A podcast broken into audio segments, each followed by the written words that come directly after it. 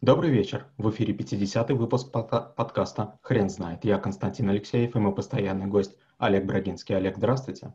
Константин, добрый вечер. Хрен знает, что такое деловые игры, но мы попробуем разобраться. Олег, расскажите, пожалуйста, почему деловые игры – это навык? Очень часто приходится иметь дело с людьми высокого ранга. Может быть, это экспат, может быть, акционер, может быть, топ-менеджер. И сложно впрямую сказать ему, что он делает что-нибудь не так. Даже если вы находитесь на сторонней позиции консультанта или траблшутера. И тут на помощь приходят деловые игры. Несколько раз даже компании заказывали нас для того, чтобы мы откорректировали или акционера, или топ-менеджера. Они говорили, придумайте какую-то игру, чтобы нашему акционеру или менеджеру показать типичную неправильность его поведения. Мы сочиняем некую игру, и если мы делаем все правильно, то через один, два, три, пять раундов вдруг человек понимает, и остальные понимают, что он понял, и коррекция состоялась. Ну и как бы тихонечко все хлопают, он думает, что все хлопают ему, а на самом деле команда хлопает нам, потому что как бы, мы справились. Мы сообща заговорчески осуществили коррекцию поведения. Олег, в каких еще ситуациях нужно проводить деловые игры? Я считаю, что деловые игры нужно использовать в тех случаях, когда люди не понимают чего-то. Например, есть повторяющаяся проблема, есть два подразделения, которые ссорятся. Каждый из них по-своему право. Если по отдельности послушать, они правы. Но если вы знаете обе точки зрения, вы приходите в ужас, их, их нельзя между собой свести никак, тогда придумывается специальным, специальных механик, механик игра, и люди вроде бы обязаны взаимодействовать, и они начинают это делать. И вдруг им приходит в голову мысль, а почему же в реальной жизни мы этого делать не можем? Это лучший вариант. Какие этапы есть в деловых играх? Первый этап – это постановка задачи. То есть деловая игра стандартная, обычная компания не подойдет. У каждой компании есть свои проблемы. И желательно, конечно, если на игры будет выделено времени достаточно. Потому что основная игра обычно бывает э, третья, четвертая или пятая. То есть две-три игры, чтобы люди размялись, познакомились и, может быть, расслабились. Потом одна-две игры таких прям пробивных. И потом одна-две маскировочных, чтобы не было уж совсем понятно, на что мы и в кого мы метили. Какие есть правила деловых игр? Первое правило – это деловая игра не должна в чистом виде повторять ситуацию в офисе. Она должна быть иносказательной. Второе правило – использовать как можно меньше инвентаря, чтобы люди делали инвентарь и вообще ситуацию из себя.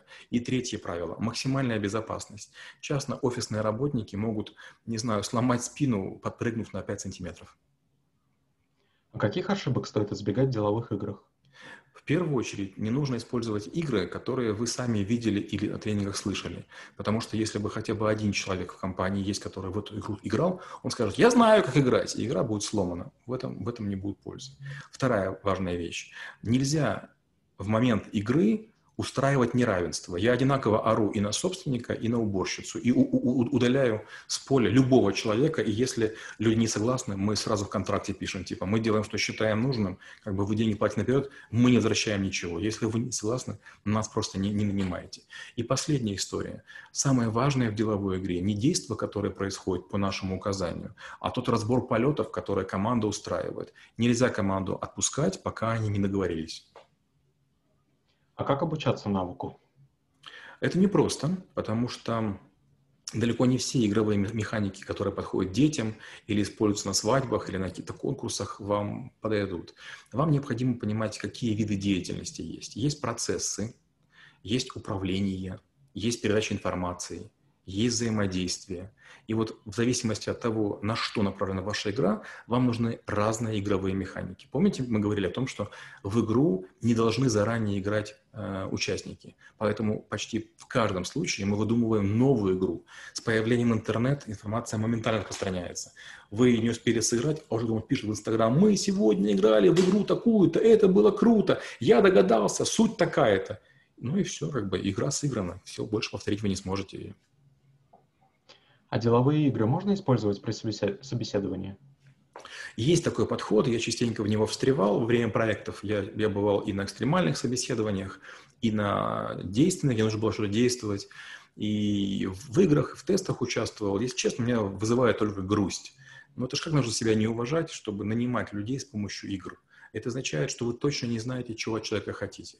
Если нужен английский, собеседуйте. Вам нужен компьютер, заставьте работать на программе. Вам нужна продажа, смоделируйте ситуацию. Но в игры-то зачем играть? Есть только один вариант, который я приемлю. Это assessment центр. Когда, допустим, с 10 утра до 4 вечера несколько людей играют в ролевые игры, а, которые очень похожи на бизнес-ситуации. Но это другая история и другой навык. Спасибо. Теперь на вопрос, что такое деловые игры, будет трудно ответить. Хрен знает.